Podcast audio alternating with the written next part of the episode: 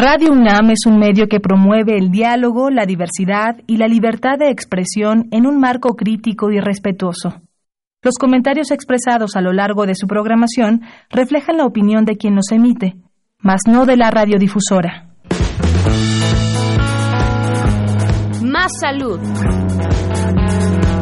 Radio UNAM y la Facultad de Medicina presentan Más saludable, más sexualidad más mente, más veraz, más confiable, más UNAM.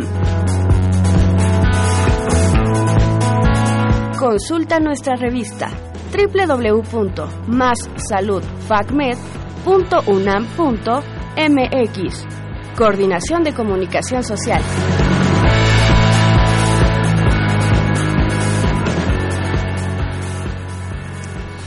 Hola queridas y queridos radioescuchas, la Facultad de Medicina de la Universidad Nacional Autónoma de México y Radio UNAM tienen el agrado de invitarlos a que nos sintonicen durante la siguiente hora en su programa Más Salud.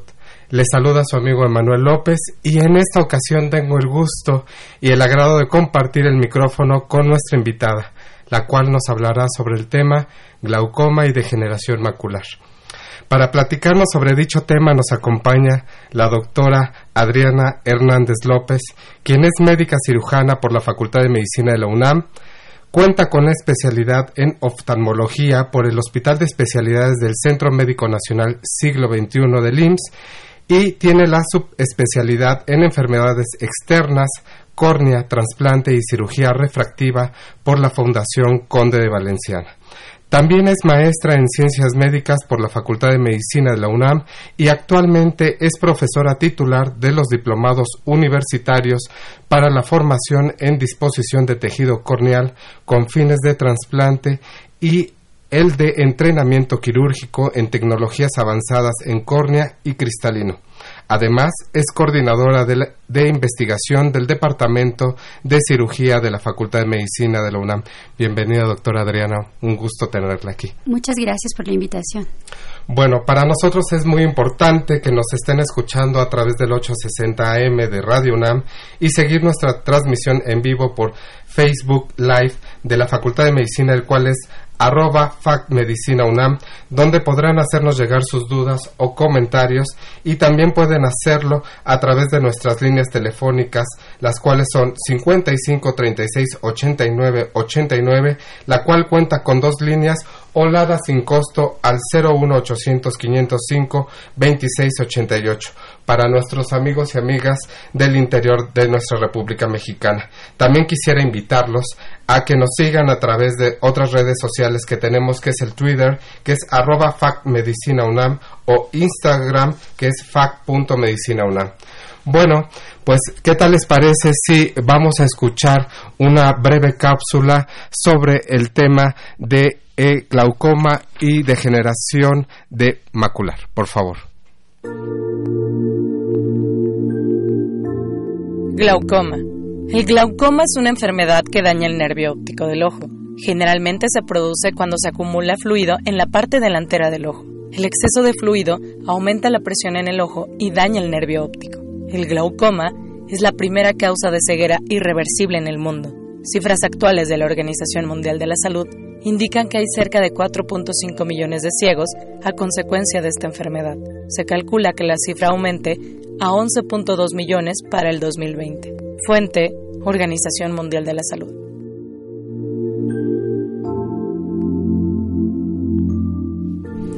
Bueno, pues ya estamos de regreso y bueno, quisiera nuevamente recordarles nuestras líneas telefónicas a todo el público y sobre todo porque es un tema muy interesante y que puedan hacernos llegar sus dudas o comentarios. Es el 55 36 89 89, el cual cuenta con dos líneas Olada sin costo al 01800 505 26 88 para nuestros amigos y amigas del interior de la República. ¿Qué tal le parece, doctora Adriana, si empezamos y comenzamos con esta interesante charla sobre el tema de glaucoma? Y creo que algo que más importante eh, sería es explicar qué es el glaucoma. Bueno, el glaucoma es una enfermedad ocular crónica y silenciosa que puede dañar el campo de la visión y limitar las actividades del paciente. Eh, este se da por un aumento generalmente en la presión intraocular, como lo escuchamos en la cápsula, pero también puede deberse a efectos de origen vascular, es decir, de una insuficiencia de irrigación hacia el nervio óptico. Ok, doctora. ¿Y por qué se llama ceguera silenciosa? ¿Por qué se le da ese término? Esa connotación eh, la obtiene porque es una enfermedad que prácticamente no da síntomas. Entonces es muy importante en el transcurso de la charla hablar de estos factores de riesgo en los que hay que estar muy al pendiente e identificarlos y acudir a las revisiones para la detección oportuna y temprana. Eh, en ocasiones pudiera haber lo que se conoce como una crisis de glaucoma o como un ataque agudo de glaucoma. Así se pueden identificar otras dos presentaciones. Ellas pueden dar eh, visión borrosa, fluctuaciones en la visión, incluso tener una visión con halos de colores, porque lo que está sucediendo ahí es que hay un edema en la córnea y entonces, bueno, se puede descomponer la luz blanca en, en estos halos de colores. Solamente en estados avanzados o en estas dos condiciones que hemos comentado pudiera florecerse la sintomatología. Por eso, en términos generales, es silenciosa. Ok, qué interesante, doctora. ¿Y a quién le podría dar glaucoma? ¿A todos o a algunos sí? ¿O hay alguien predeterminado? Eh, en realidad, como eh, población, podría ser a cualquiera. Sin embargo, vamos a ir delimitando los factores de riesgo. A, a personas por arriba de los 60 años ya es un factor de riesgo. Si está identificado en la familia que hay alguien con diagnóstico de glaucoma, ese es otro factor de riesgo a considerar. Si el paciente es diabético o hipertenso o tiene problemas en su condición de grasas, es decir, si tiene una enfermedad que se llama hiperlipidemia, que es para este aumento, eh, aumento en, las grasas, es importante también eh, considerarlo porque son otros tres factores de riesgo. Si el paciente fuma, es otro factor de riesgo. Pero aquí viene algo muy interesante. También la condición de la graduación que tiene el paciente, que se llama ametropía, es decir, si el paciente es miope o si el paciente es hipermétrope, también son factores de riesgo para glaucoma. Entonces, bueno, pues como podemos escuchar, es una serie de multifactores que puede coexistir. De tal manera que teniendo uno presente, la recomendación sería que acudieran a su médico especialista, es decir, el oftalmólogo, para que pudiera hacer un descarte de la enfermedad. Si tengo dos factores de riesgo o tres factores de riesgo ahora que los he enunciado y los identifico, pues es prioritario que acudan a, a recibir atención. Atención pronta. ¿Y quién es quien podría diagnosticar esto de manera oportuna o de manera inmediata. ¿Tendrían que ir con algún especialista? Es correcto. Con el especialista de los ojos, con el oftalmólogo, eh, es preferente porque él va a identificar a través de unos equipos, unos aparatos que miden la presión del ojo. Esta presión del ojo eh, se mide en milímetros de mercurio y en términos generales debe estar oscilando entre 10 y 20 milímetros de mercurio. Pero si el paciente tuviera un antecedente de cirugía refractiva, es decir, que ya se ha operado para no depender de los anteojos, el médico tendría que aplicar un factor de corrección a esa presión para poder identificar si verdaderamente estamos en límites eh, correctos.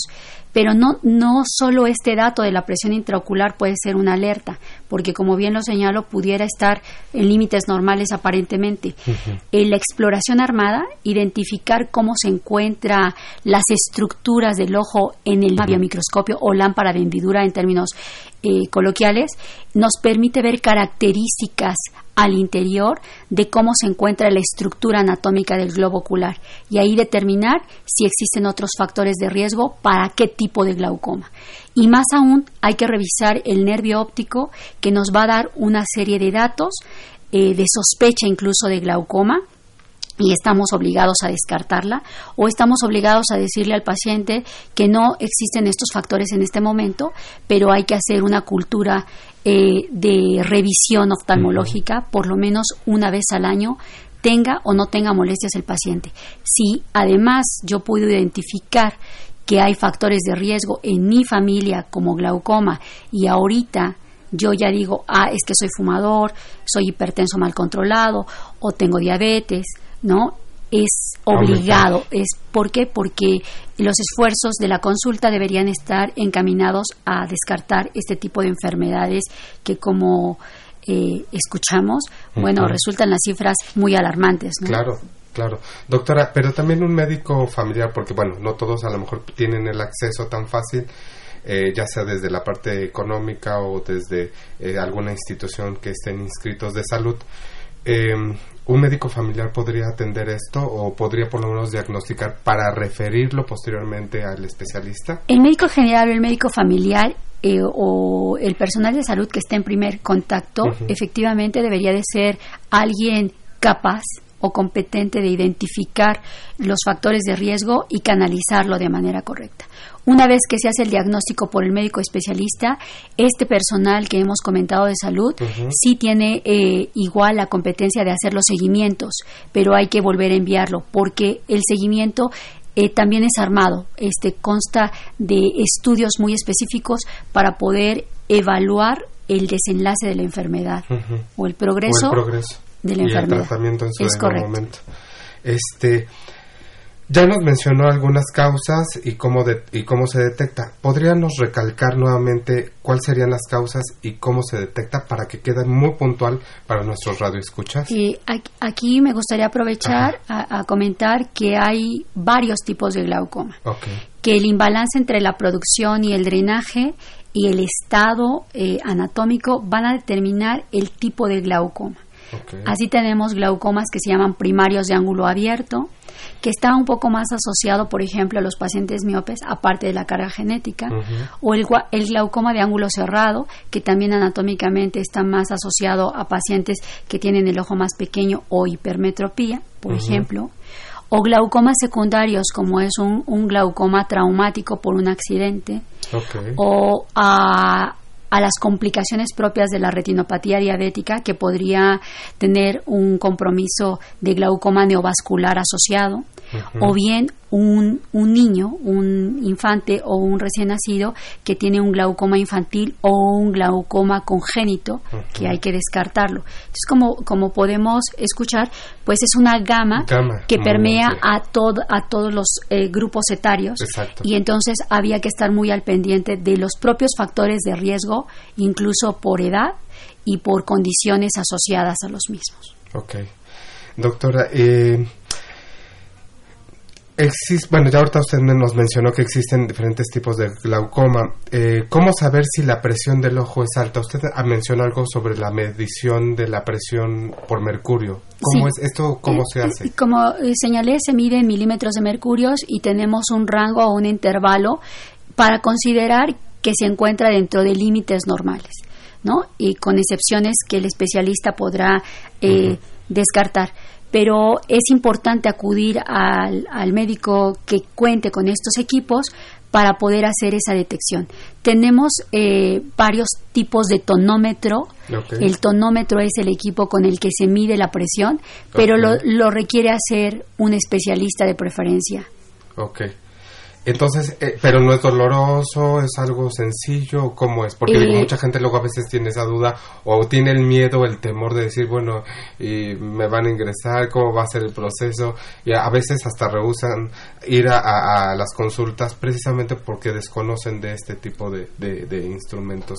en realidad la medición eh, es accesible, se coloca una gota de anestésico y se le explica al paciente brevemente en qué consiste justamente la medición o la toma de la presión intraocular, que coloquialmente se llama PIO o TIO, presión intraocular por, sus, eh, por las siglas, y entonces se hace una indentación en la curvatura de la córnea para poder registrar la presión del, del, globo ocular.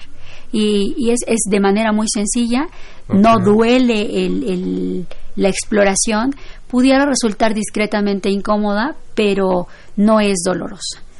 Y es de manera muy accesible el dato que nos proporciona, además de las otras, de las otras series de, datos que podemos recoger de la exploración armada oftalmológica, que nos dan un sustento eh, científico, ¿no? médico, y, la, posibilidad de hacer el descarte de la enfermedad a través de estudios de especialidad, como son los campos visuales o la tomografía óptica de coherencia de las fibras del nervio óptico para poder hacer eh, una mejor correlación clínica ¿no? con el diagnóstico y los datos del paciente.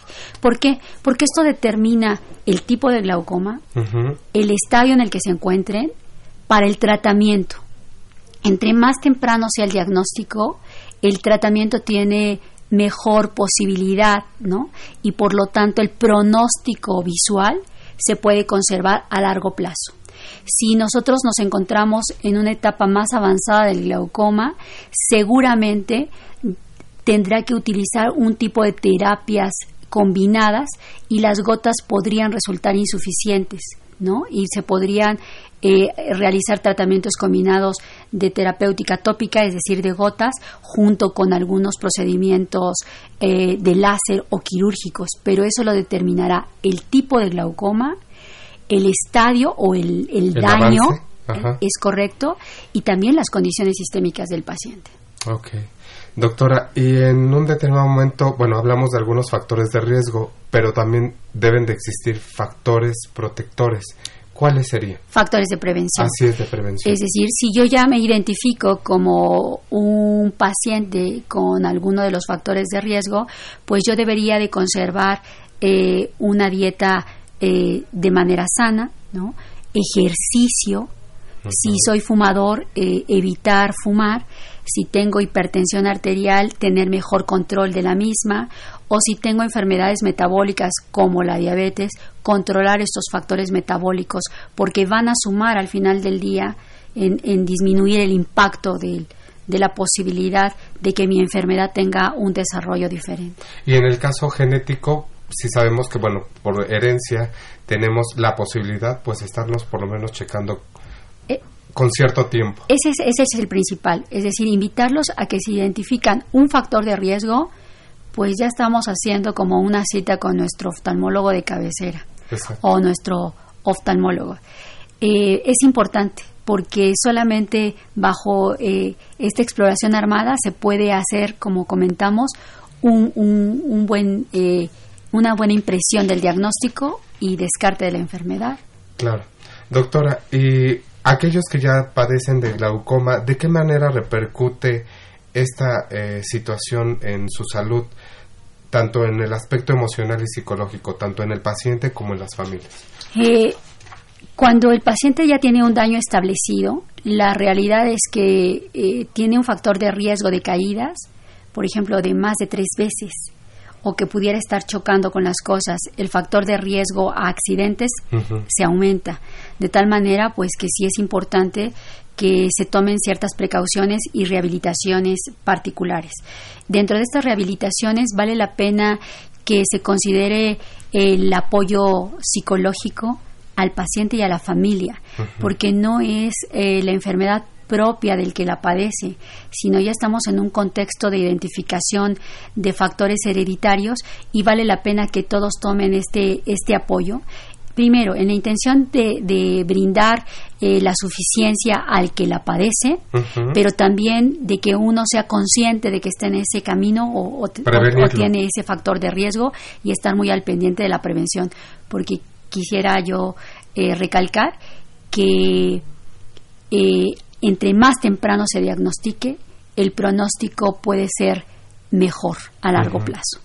Fíjese qué interesante esto de ver que, que pues la salud hay que eh, deberían de intervenir muchas disciplinas, ¿no? Desde el aspecto psicológico, desde el nutriólogo para hacerle un balance en su en su dieta más equilibrada, más este más adaptada a las necesidades o a la situación que está pasando. Eh, doctora, ¿cuál es el tratamiento eh, que se da a las personas que padecen glaucoma? Eh, si es en etapas iniciales, pudieran ser desde gotas, incluso hasta el control con una sola gota al día. Así de sencillo pudiera ser. O bien, si la etapa en la que se encuentra diagnosticado tiene un cierto grado de avance, pudiera requerir de entrada también algún procedimiento eh, a través del, láser o incluso quirúrgico. La combinación es, es una eh, fuerte asociación entre gotas y otro tipo de eh, tratamientos como los de tipo de láser o quirúrgicos para el mantenimiento de, del control de la enfermedad. Y en este momento señalo que el glaucoma no se cura, es una enfermedad que solo se controla una vez diagnosticada, de tal manera que es conveniente eh, considerar que nuestra, a nuestro alcance como paciente ya diagnosticado está el control de esa enfermedad. De esa enfermedad. Fíjese qué interesante, doctora, también esta parte de, de comprender que quien padece glaucoma ya es irreversible. O sea, no, no pensar que, bueno, como usted dice, no se cura, sino más bien se mantiene y que, bueno, si en algún momento eh, pierde la visión, pues ya no la va a recuperar. O sea, es, algo que pasa con las neuronas, ¿no? Que también no se, no se regeneran, ¿no? Entonces, creo que sí es muy importante en que los estudiantes de la facultad, y esto me gustaría abordar, de medicina, se les mm, motiva, se les enseña a a tener esa capacidad para poder eh, llegar a las poblaciones en donde se encuentran eh, y diagnosticar este tipo de, de, enfermedades, o sea, o por lo menos prevenirlas también, o sea, hay, hay un apoyo en ese sentido. Y voy a recordar que, por ejemplo, nuestro, nuestro plan en la licenciatura eh, tiene, está contemplado o fundamentado en las competencias. Y dentro de esas competencias, bueno, sí en el transcurso del plan de estudios toman la materia en donde identifican los eh, enfermedades poblacionales y se da cierto entrenamiento y capacitación para el desarrollo de competencias en el diagnóstico, tratamiento este, de este tipo de enfermedades. Doctora, ¿algún comentario que quisiera agregar más sobre este tema? Porque vamos a abordar posteriormente sobre degeneración macular, pero que sí pudiera usted como recalcar eh, lo interesante que podría ser eh, abordarlo, que la gente sepa nuevamente a lo mejor y poder repetir eh, algunos síntomas más particulares o más importantes. aquí es, es, es importante que cuando un paciente sepa que en su familia hay glaucoma, pues están muy al pendiente. Hay que acudir al oftalmólogo por lo menos una vez al año a este tipo de, de revisiones que son de detecciones oportunas. Como comenté, el glaucoma es una enfermedad crónica y silenciosa, así que si esperamos a que nos dé síntomas para poder acudir al especialista, pues no es por ahí el camino. El camino es acudir y enunciar que hay ciertos factores en mi familia o factores de riesgo, más los propios, para poder hacer el diagnóstico de manera más temprana, que eso es lo que determina un mejor eh, pronóstico y calidad de vida a largo plazo. Bueno, doctora, me, gustaría mencionarle que tenemos, bueno, aquí a través de Facebook nos están viendo varias personas y nos felicitan sobre el tema que hoy estamos abordando. Entre ellas se encuentra Nadia Rendón, Ivonne eh, Miranda, que pues, bueno, nos felicitan y le mandan saludos y están eh, interesados por el tema. ¿Usted tiene algún eh, número o a lo mejor alguna referencia en donde pudieran escribirle personas para abordarle sobre el tema, algún correo, algún teléfono de consultorio que usted quisiera sí, proporcionar? Con, con, todo gusto. El, el teléfono de contacto es 5574 2000 o 5574-3366. Y voy a dar al aire mi, mi, correo personal universitario que es adriana.hernandezl arroba comunidad.unam sí, sí, este, para que eh, puedan o se sientan en la libertad de escribirnos. Ok, doctora. Bueno, ¿les parece si vamos a un pequeño breve espacio musical para que podamos seguir con la charla con la doctora sobre el tema de degeneración macular. Con gusto.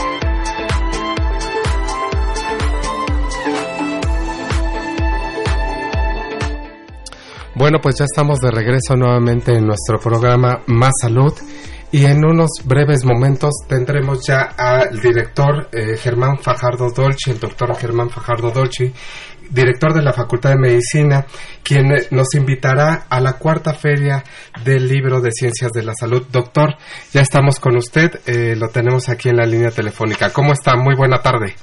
¿Qué tal, Manuel? ¿Cómo están? bien, bien, ¿y usted? Bien, también muchas gracias, con el gusto de estar en tu programa. Muchas gracias. Está aquí también la doctora Adriana Hernández López, que estamos hablando sobre el tema de glaucoma y degeneración macular. Y bueno, pues eh, quisiéramos a, usted hacerle una pequeña entrevista referente sobre la Feria del Libro de Ciencias de la Salud. Y me gustaría saber en qué consiste esta feria, doctor. Gracias, Manuel. Te cuento un poco. La feria es, es la cuarta, la cuarta emisión de la feria, el cuarto año tenemos a cabo esta, esta feria del libro de la salud, no solo de medicina, sino, sino de la salud, que, cuyo propósito principal es acercar a los alumnos de primer ingreso, no solo de la Facultad de Medicina, sino de todas las áreas del conocimiento de esta universidad, a invitarlos a conocer la literatura que existe en el campo correspondiente. Esto estará presente en las principales editoriales tanto nacionales como, como extranjeras que eh, para poder eh, conocerlos de primera de primera mano. Y el evento consiste además en una serie en una serie de presentaciones, por ejemplo, de los diferentes títulos, de los nuevos títulos que tiene cada casa editorial, de los nuevos títulos que tienen los diferentes institutos nacionales, que tiene el Instituto Mexicano de Seguro Social, que tienen las diferentes sociedades médicas del, del país es un evento que diría yo es una feria en el sentido más amplio, porque podemos conocer a los autores, podemos conocer a los editores, podemos discutir los contenidos de los de los libros. Eh, es un es un evento eh, cultural, es un evento eh, científico, es un evento de acercamiento, es un evento muy importante que aprovechamos este marco para darle la bienvenida a todos los estudiantes de la facultad. Muy bien, doctor. Oiga, ¿y qué tipo de actividades se van a realizar en esta cuarta feria? Bueno, son la verdad que tenemos cerca de 100 eh, actividades, casi todas académicas, pero también decíamos algunas actividades eh, culturales. Tenemos cerca de 50 presentaciones de, libros, eh, cerca de 30 conferencias magistrales, tenemos talleres de diferentes actividades, tenemos mesas redondas, tenemos simposios, y también tenemos visitas guiadas a ese magnífico recinto, a ese magnífico museo que es el Museo de la Medicina Mexicana, donde se lleva a cabo la, feria. Y es importante resaltar, la feria que tiene lugar del 15 al 17 de agosto, se lleva a cabo en el Museo de la antigua Escuela de Medicina, justamente en el centro de la ciudad, en la calle de Brasil y Venezuela. Ok, doctor. ¿Y podría decirnos algunas instituciones en breve que nos acompañan? Porque me imagino que son varias y me imagino que son muchas las que están interesadas en siempre participar en esta feria del libro de ciencias de la salud. ¿Cuáles son algunas de estas eh, instituciones, doctor? Bueno, eh, participa gran parte de esta universidad eh, nacional. Yo diría que todas las escuelas y facultades que tienen relación con el área de la salud, y en realidad que son casi todas, participan con, con nosotros en las diferentes modalidades, digamos, que tenemos, de hacer como un stand o la presentación de algún eh, de algún libro o en alguna en alguna conferencia. Entonces tenemos una gran gran participación del interior de la UNAM.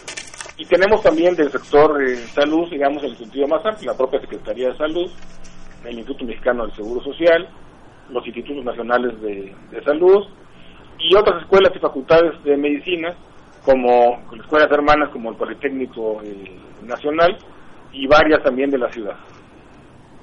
Ok, doctor. Bueno, pues nos podría usted repetir nuevamente las fechas y eh, el lugar y el horario en que va a estar esta feria y si tiene algún costo sobre todo. Con gusto, las fechas son del 15 al 17 de agosto de este año 2000, 2019. Entonces estamos justo a 17 días 16 días para iniciar la, eh, la feria. Eh, invitamos a todos los interesados en que asistan y por supuesto que no tiene ningún ningún costo. La Feria del Libro es un evento gratuito para toda la comunidad interesada en este importante tema. Ok, doctor. Y sería entonces en el Palacio de la Escuela, de la antigua Escuela de Medicina, ahí en el centro histórico, y en un horario específico, eh, ¿a qué horas se pueden empezar a llegar, doctor? Es un horario, digamos, continuo, de las 9 de la mañana a las 7 de la noche, de lunes, perdón, de jueves y viernes, y el día sábado de 9 de la mañana a 3 de la tarde. Bueno, pues entonces vamos a tener una cuarta feria de, del libro de ciencias de la salud, el cual va a estar súper interesante porque pues van a estar desde aspectos académicos, presentación de libros, mesas redondas, simposium, actividades culturales y sobre todo la calidez humana de todos los alumnos académicos y profesionales de las ciencias de la salud. Pues un gusto escucharlo, doctor, nuevamente muy público en general. Y bueno, pues la doctora, me imagino que quisiera saludarlo también. Sí, muchas gracias por la invitación, doctor. Orgullosamente. De la Facultad de Medicina 1. Bueno, pues que tenga muy buena tarde, doctor, y gracias por haber recibido nuestra llamada. Buena tarde. Un saludo, buena tarde, hasta luego. Hasta luego.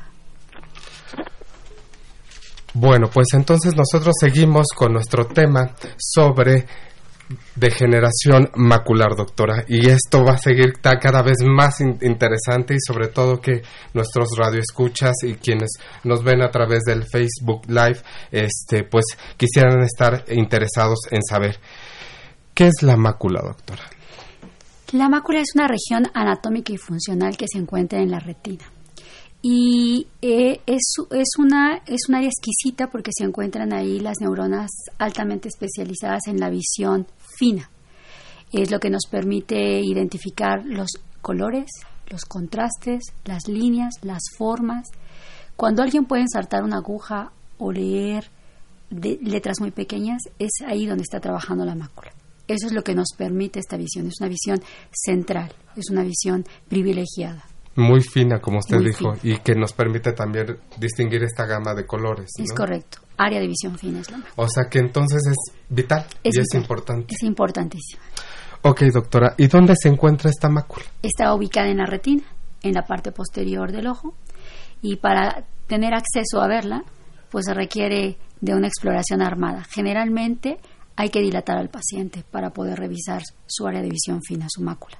Doctora, usted, bueno, ahorita nos mencionó que está en la parte trasera o, bueno, en la parte de atrás, en, en, donde está la retina. En el usted, posterior. Ah, ok, usted podría más o menos como explicárnoslo un poquito más para aquellos que nos están oyendo y que a lo mejor, bueno, los que nos están viendo por Facebook Live puede ser a lo mejor más explicado eh, visualmente a través de, de sus manos. Nos escuchan, a veces no, no, no, tal vez no pueden dimensionar cómo está estructurado el ojo. El ojo es eh, como si fuera un, balón.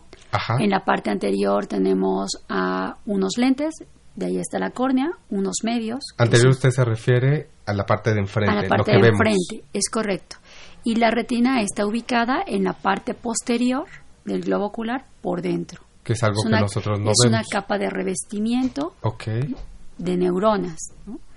La retina tiene 10 capas en términos generales y el área anatómica es eh, en donde se encuentran estas células altamente especializadas, se llama mácula. Ok. ¿Y estas células tienen algún nombre? Sí, son los conos. Ah, conos. Ok. Bueno, pues ya sabe, ya estamos aprendiendo algo más sobre es cómo es la, la forma anatómica del ojo. Doctora, esta degeneración macular eh, es hereditaria también o solamente avanza con la edad o puede sucederle también a un niño o cómo es? Anteriormente se consideraba que solamente a las personas teníamos ese factor de riesgo. Okay. Hoy por hoy se llama degeneración macular relacionada con la edad porque se puede presentar en etapas más tempranas de la vida. Y sí, efectivamente está asociada a una carga genética, pero estudios sustentan que también tiene una asociación muy alta al tipo de dieta que tenemos y a las condiciones sistémicas que tenemos. Es decir, otra vez hablamos de factores que pueden favorecer el desarrollo de una enfermedad en esa área de visión fina. Y dentro de ellos voy a destacar el fumar. El fumar es algo terrible para las neuronas, para el área de la visión fina, para la salud en términos generales. Si el paciente es hipertenso o tiene enfermedades metabólicas, pues se va sumando. Pero si en, en, en la familia ya se diagnosticó, el, el paciente dice generalmente, ya se diagnosticó mácula, quiere decir que entonces yo tengo un factor de riesgo más alto que el resto de la población. Y si luego me asomo al tipo de dieta que estoy consumiendo, bueno, pues entonces los factores de riesgo van aumentando. ¿Por, qué, ¿Por qué se hace esta asociación a que la ingesta de los alimentos, las condiciones generales ¿no? de salud tienen mucho que ver? Porque eh, la dieta mediterránea ¿no? Eh, ha demostrado que la degeneración macular relacionada con la edad tiene menos frecuencia de presentación. Entonces, digo, esto es solo un dato, no es categórico, pero vale la pena considerarlo. Pero puede favorecer. Puede favorecer, sí, eh, malos hábitos de dieta y de higiene, es decir, si yo tengo colesterol alto, si tengo obesidad, si no hago ejercicio y además este soy fumador, bueno, pues seguramente en etapas más tempranas pudiera presentarse ese daño a, a la visión fina. Doctora, este, ahorita que hace referencia de una dieta mediterránea, ¿cuál es esta dieta? O sea, ¿en qué consiste? Eh, bueno, se considera que eh, la ingesta de omega 3, ¿no? De eh, antioxidantes es fundamental para que se evite el daño, así como viniera en la historia natural de la enfermedad. Pueden amortiguar este daño al paso del tiempo. que son sí, que no, que no produce el organismo, que necesariamente hay que ingerirlo de manera externa y que hay algunas fuentes propias, ¿no? Por ejemplo, hablemos de el pescado, el salmón, ¿no? Los camarones, el aceite de oliva, por ejemplo, algunas semillas. Entonces, es, es importante considerar la ingesta. Y luego, si hablamos de la parte de los antioxidantes, bueno, pues habría que eh, considerar en mente el plato del buen color por los carotenoides, ¿no? Y por los antioxidantes. Es decir, este eh, eh, frutos eh, amarillos, rojos, ¿no?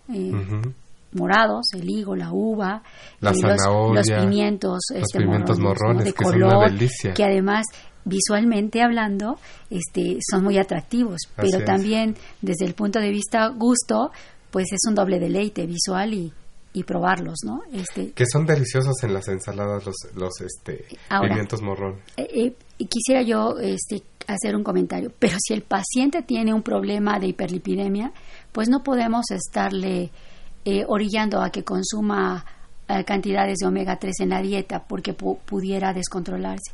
Y por otro lado, si yo puedo recomendar, por ejemplo, la ingesta de arándanos como un antioxidante convencional eh, incorporado a mis hábitos diarios de alimentación y el paciente es diabético, pues entonces eh, puedo tener un, un imbalance en la parte metabólica. De ahí que sea muy importante nuevamente el tratamiento multidisciplina. Okay. El paciente no puede consumirlos de manera cotidiana, entonces habrá que dárselos de manera externa. Y bueno, ¿cuándo?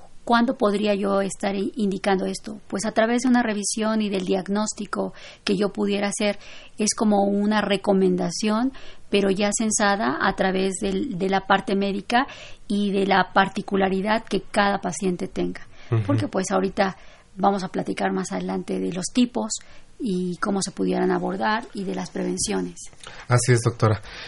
¿Cuáles son, eh, nuevamente, eh, podría decirnos las causas que pueden generar este daño macular? Y habíamos comentado pues que la edad es un factor importante o el tener hiperlipidemia, es decir, alteraciones en los lípidos, presión alta, sedentarismo, obesidad, ¿no? Entonces, bueno, ya se van sumando, esas son esas pudieran ser las causas. Pero ¿qué, qué sucede a nivel más fino? Y bueno, lo voy a hacer como para eh, lo voy a comentar como para que lo entendamos. Son unos depósitos de proteínas que se encuentran eh, interfiriendo en la función de la retina. Esos son como los primeros datos, se llaman drusas y los puede uno identificar a la exploración. Por supuesto que el paciente no va a decir traigo este tipo de problema. El paciente lo que puede identificar es que hay fluctuaciones en la visión, que de pronto las líneas no se pueden ver derechas, sino tienen algún quiebre o alguna falta de continuidad, o que hay eh, sombras.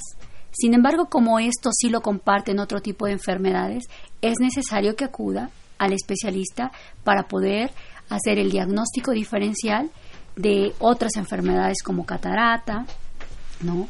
O el propio glaucoma que habíamos comentado hace unos momentos, pero eh, la exploración armada sí nos va a permitir establecer la asociación de esos síntomas con el diagnóstico de presunción que tenemos.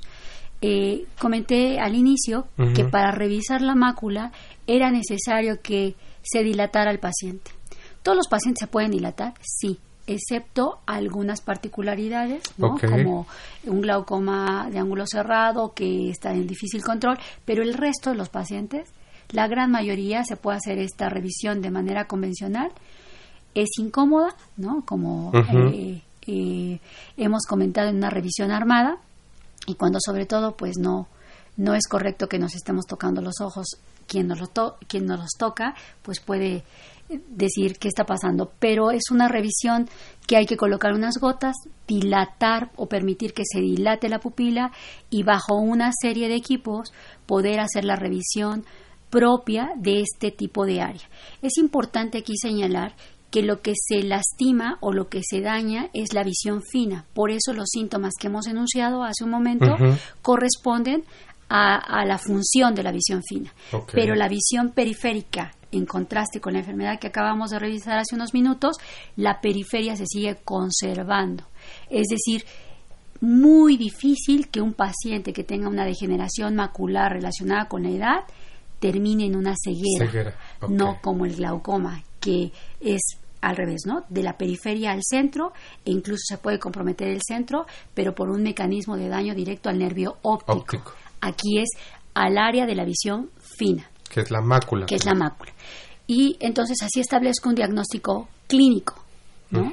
Pero un diagnóstico para etapificar qué tipo de degeneración tengo, también hay datos clínicos, también hay datos eh, que pudieran orientarme, pero el diagnóstico definitivo me lo va a dar una tomografía ah, de la mácula, un OCT, así se llama, tomografía óptica de coherencia, del área de la visión fina. Y así la solicita el especialista y entonces eh, la interpretación es lo que determina el diagnóstico de precisión. ¿Por qué es importante llegar a un diagnóstico de precisión? Porque solo se considera que el 10% de estas alteraciones maculares tienen una posibilidad de tratamiento porque se diagnostica una fase de la degeneración macular que se llama fase húmeda.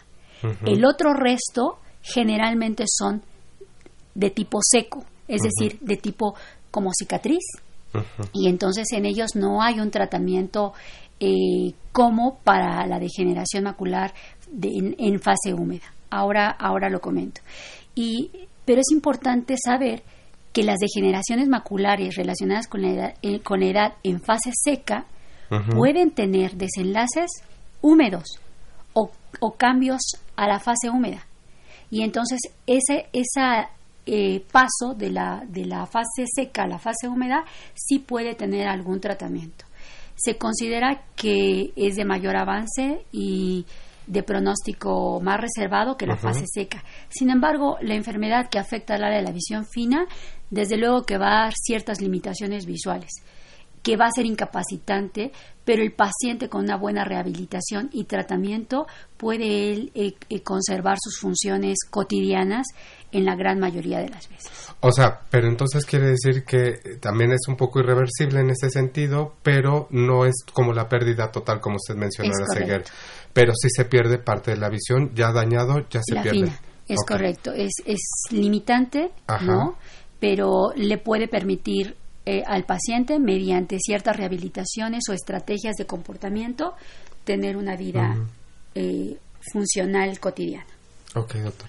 ¿Y qué tan importante es el aspecto de, nuevamente, y me gustaría abordarlo, sobre eh, la situación emocional y psicológica que pasa también alguien que tiene esta enfermedad de degeneración macular, tanto para los pacientes como para los familiares? Eh, es, es muy importante porque un paciente que está acostumbrado a leer, ¿no? A ser autosuficiente desde el punto de vista visual, pues tiene una, una limitación importante porque esta parte de lectura no la va a poder hacer tan fácil como si no estuviera afectada su mácula. Sin embargo, la estrategia de rehabilitación pudiera considerar un sistema de lentes especiales para poder apoyarlo, incluso con desarrollos de contenidos virtuales, eso es la tendencia, pero existen telelupas, existen eh, mecanismos de magnificación, computadoras que nos permiten o aditamentos que nos permiten ampliar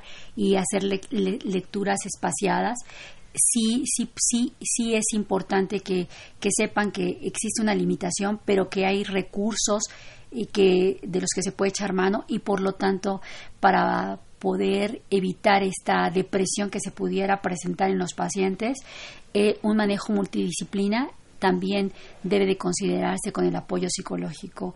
Para, señalamos hace un momento, también para el propio paciente que, que esté en factor de vulnerabilidad o de riesgo de desarrollar esta propia enfermedad. Ok, doctora. Em,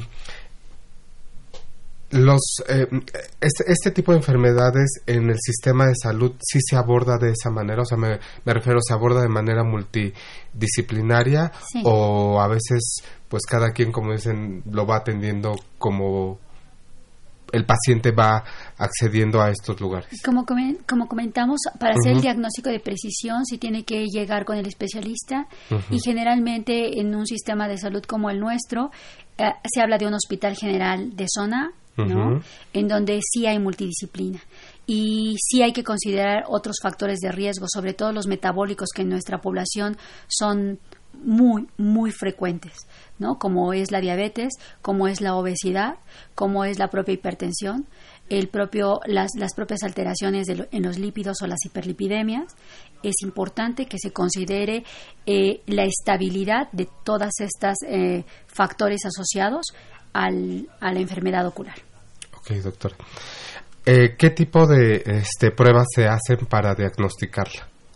Son pruebas eh, relativamente sencillas para el paciente, desde ocluirse un ojo y ver si puede efectuar la lectura con su rehabilitación visual, eh, por lo que comentamos de la edad, y ya requiere su, su apoyo visual de cerca. Puede ser una, hasta una simple cuadrícula en casa de taparse un ojo y decir, bueno, yo estoy viendo aquí distorsionado, una hoja cuadriculada y cuando él llega al, al especialista porque está identificando esto se puede eh, tener cartillas cartillas especiales para identificar esto que se llaman cartillas de Amsler que es una cuadrícula con ciertas características especiales. Tenemos cartillas de visión al color que también podemos utilizarlas en la parte de diagnóstico clínico la exploración armada por el especialista y corroborarlo con estudios de alta especialidad, como comenté, la tomografía del, área de la visión fina o estudios en los que se puede inyectar un colorante a través de la vía, de una vía este, venosa, para poder ver cómo es el flujo, sobre todo sospechando de la fase húmeda de la enfermedad que se forman membranas, que son membranas de no formación, que pudieran estar dañando la, propia área y la extravasación de esa sangre, que es lo que se tiene que controlar. Por eso se llama fase húmeda. Y esa es la que se puede eh, acceder a tratamiento. Doctora, recibimos una llamada por parte de Emilio Avilés, que, en la cual felicita por el, el, tema que estamos hoy abordando y sobre todo a usted felicitándola. Y dice que si puede proporcionar usted los teléfonos en donde pudieran comunicarse, que si da consulta y sobre todo también si da consulta en el IMSS. Eh, no en la parte asistencial en este momento, pero eh, sí tengo mi, mi consulta eh, privada privada y el teléfono los teléfonos son 55 74 20 00 y 55 74 33 66 Ok, y podría nuevamente dar su correo electrónico doctora para con, con gusto. Adriana.hernández l arroba comunidad .unam.mx. Bueno, pues ya está aquí una eh, pregunta que nos realizaron y con una respuesta concreta para que aquellos que también tengan la eh, necesidad por causas de enfermedad o por prevención también, que es importante, acudan con la doctora.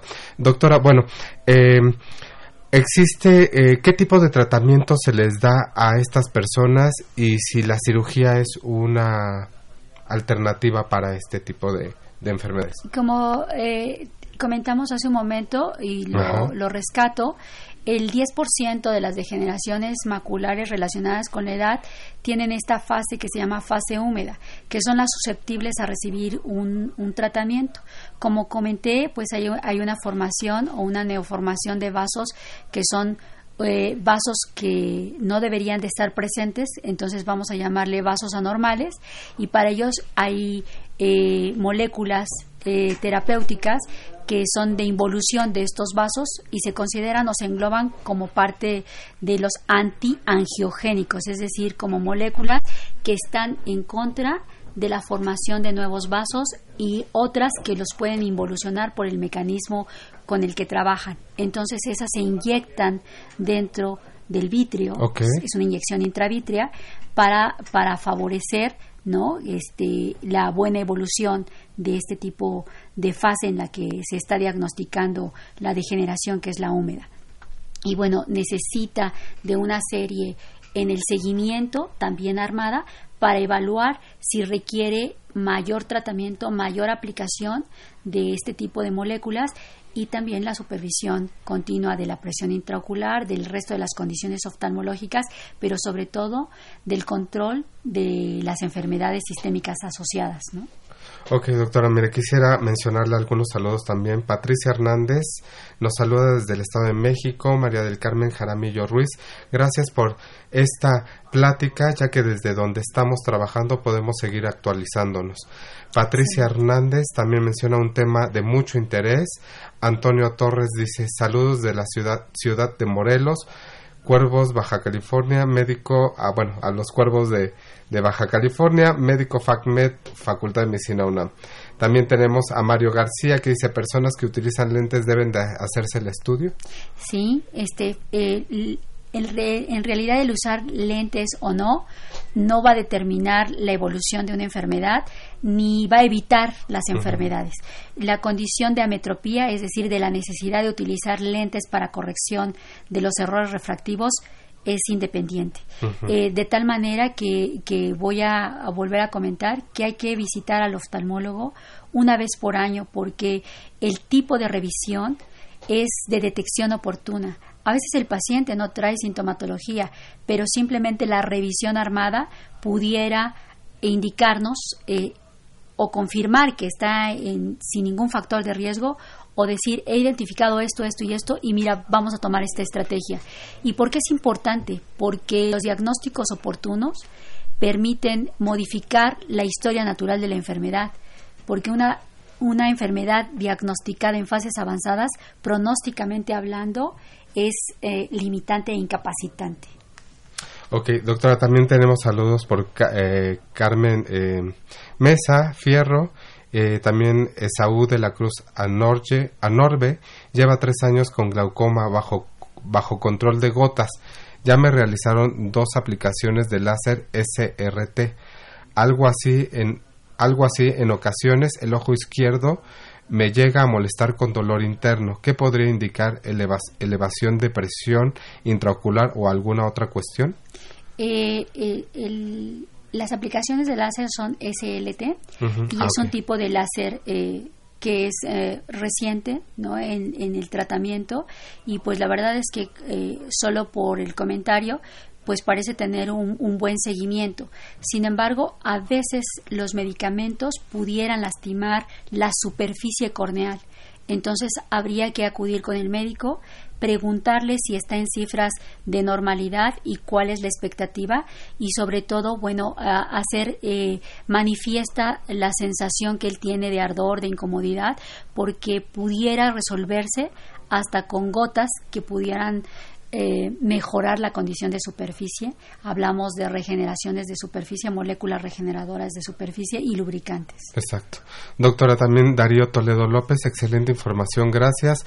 Víctor Manuel Serrano Rodríguez, hola, vivir en, en ciudades y o lugares que están a gran altura sobre el nivel del mar, en los cuales se inspira eh, menos oxígeno del aire por haber menos presión atmosférica, esto puede favorecer la angiogénesis a nivel ocular e influir en que se desarrolle degeneración macular. Gracias. Eh, eh, No, eh, no como tal. La evidencia menciona que el estrés oxidativo no, no depende de la altura y el estrés oxidativo es algo asociado al tiempo. Y estas moléculas de inflamación que se van liberando conforme nuestros mecanismos de reparación son menos eficientes, juegan un papel muy importante en el daño a fina y la presencia de, estos cuerpos que hemos comentado que se pueden ver en la exploración oftalmológica. Doctora, ya estamos próximos a cerrar y me gustaría eh, mencionar algo que ahorita me vino a la, a la mente, una pregunta relacionada con este la marihuana, el uso de la marihuana para situaciones de eh, glaucoma. ¿Es un mito? ¿Es una realidad? ¿Es bueno? ¿No malo? ¿Qué pasa? No, eh, categóricamente eh, es un mito. Okay. es creo que una justificación para para algún efecto de recreación. Si bien es cierto que alguna literatura señala que la presión intraocular puede bajar, es en un determinado intervalo de tiempo, entre 3 a 4 horas como máximo. Y el tratamiento del glaucoma requiere un tratamiento de 24 horas al día. Ok. okay? Entonces, no hay que eh, llevarse por este tipo de información. Eh, requiere un tratamiento científicamente probado, documentado, evaluado y los seguimientos médicos periódicos a lo largo de la vida. Sobre todo los daños colaterales que también genera. Doctora, bueno, un breve cierre que usted quisiera mencionar referente a los temas que ahorita abordamos de un minuto. Eh, consideren la visita de especialidad en el oftalmólogo como parte de sus hábitos de higiene y de cuidado personal. Pues muchas gracias, doctora. Y bueno, quisiera despedirme con la siguiente frase sobre eh, el tema que estamos abordando. No dejes que el glaucoma cierre las ventanas que te permiten ver las maravillas que existen en el mundo. Y bueno, pues nos despedimos. Excelente tarde. Y bueno, quisiera mencionarles que esta fue una coproducción de la Facultad de Medicina y Radio UNAM en nombre del doctor Germán Fajardo Dolci, director de la Facultad de Medicina, nuestra secretaria general, la doctora Irene Durante Montiel, la coordinadora de comunicación social, la licenciada Karen Paola Corona Menés, la licenciada Diana Pamela González Velázquez, jefa de producción audiovisual, en la producción a la licenciada Erika Lamilla Santos, la voz en la cápsula informativa a la licenciada Andrea Candy, en la transmisión de Facebook Live a la licenciada Senyasi Morales y en los controles a Socorro Montes. Les damos las gracias por habernos sintonizado el día de hoy. Que tengan una excelente tarde. Muchas gracias, doctora Adriana, por haber estado con nosotros y sobre todo compartir su conocimiento al público. El privilegio es mío. Gracias. Excelente tarde a todos. Radio UNAM y la Facultad de Medicina presentaron Más Salud. Consulta nuestra revista www.massaludfacmed.unam.mx. Coordinación de Comunicación Social. Más UNAM.